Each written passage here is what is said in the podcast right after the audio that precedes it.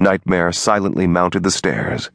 The door of the upstairs unit had only a knob lock and a deadbolt. Child's play. Less than two minutes from the time he'd left his van, Nightmare was inside Thorsen's apartment. He paused and took in the feel of the place. The most imposing item in the living room was a massive bookcase that took up nearly all of one wall. The shelves were full. The other walls were sparsely decorated with small watercolors matted and delicately framed. The furniture was tasteful and spare, all light tones. The whole place felt clean and uncluttered. Nightmare went to the bookcase and scrutinized Thorsen's taste in reading. The shelves were nearly equally divided between classic nonfiction texts that covered a lot of territory Bronowski, Levi Strauss, Chomsky, Jung, Heilbroner, Galbraith, Campbell, and fiction and poetry almost entirely American Mark Twain, Walt Whitman, William Carlos Williams, Faulkner, Steinbeck, Wharton, Dos Passos, Sandburg, Frost, Angelou, Mailer, Dove. Thorsen had a signed first edition in excellent condition of Tom Jorgensen's autobiography, The Testament of Time. Years ago, when the book had first been released, Nightmare had read it and thought that, except for hiding the fact that he was a liar and a betrayer, Jorgensen told a pretty good tale. The worn covers seemed to indicate that many of the books had been well read, although they may have simply come used from second-hand bookstores. Nightmare couldn't be certain yet. He was just getting to know Thorsen. The agent subscribed to several magazines Time, The New Yorker, Smithsonian, and one of Nightmare's favorites since childhood National Geographic. The television with a 13 inch screen sat like a forgotten child on a small table in one corner of the living room. There was also a sound system and a carousel of CDs that contained mostly jazz.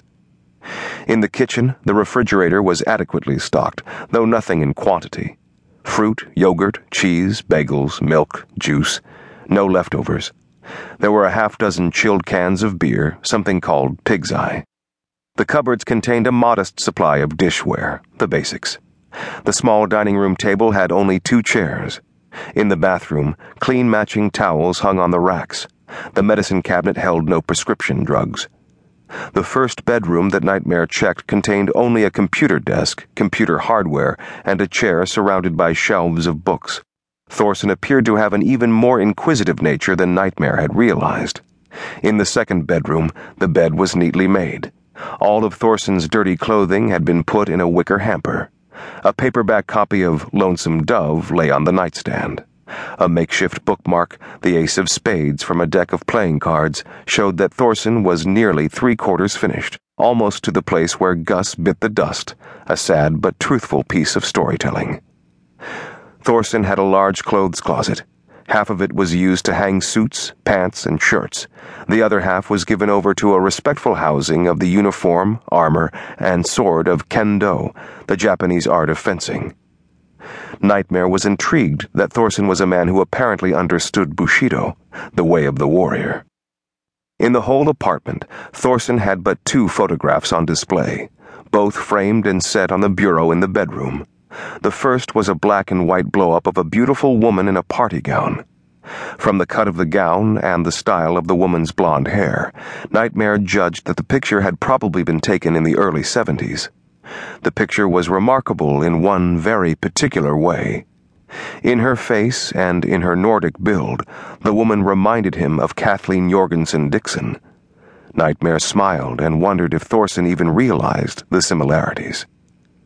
The second photograph was of a short elderly couple with their arms tenderly around each other. In the background stood a barn sporting a new coat of red paint. Nightmare was almost certain there were more pictures somewhere. Everyone had a history, and almost everyone had that history documented in photographs, in certificates and diplomas, in ribbons from high school track meets, and medals from the scouts. Some people kept everything, others very little.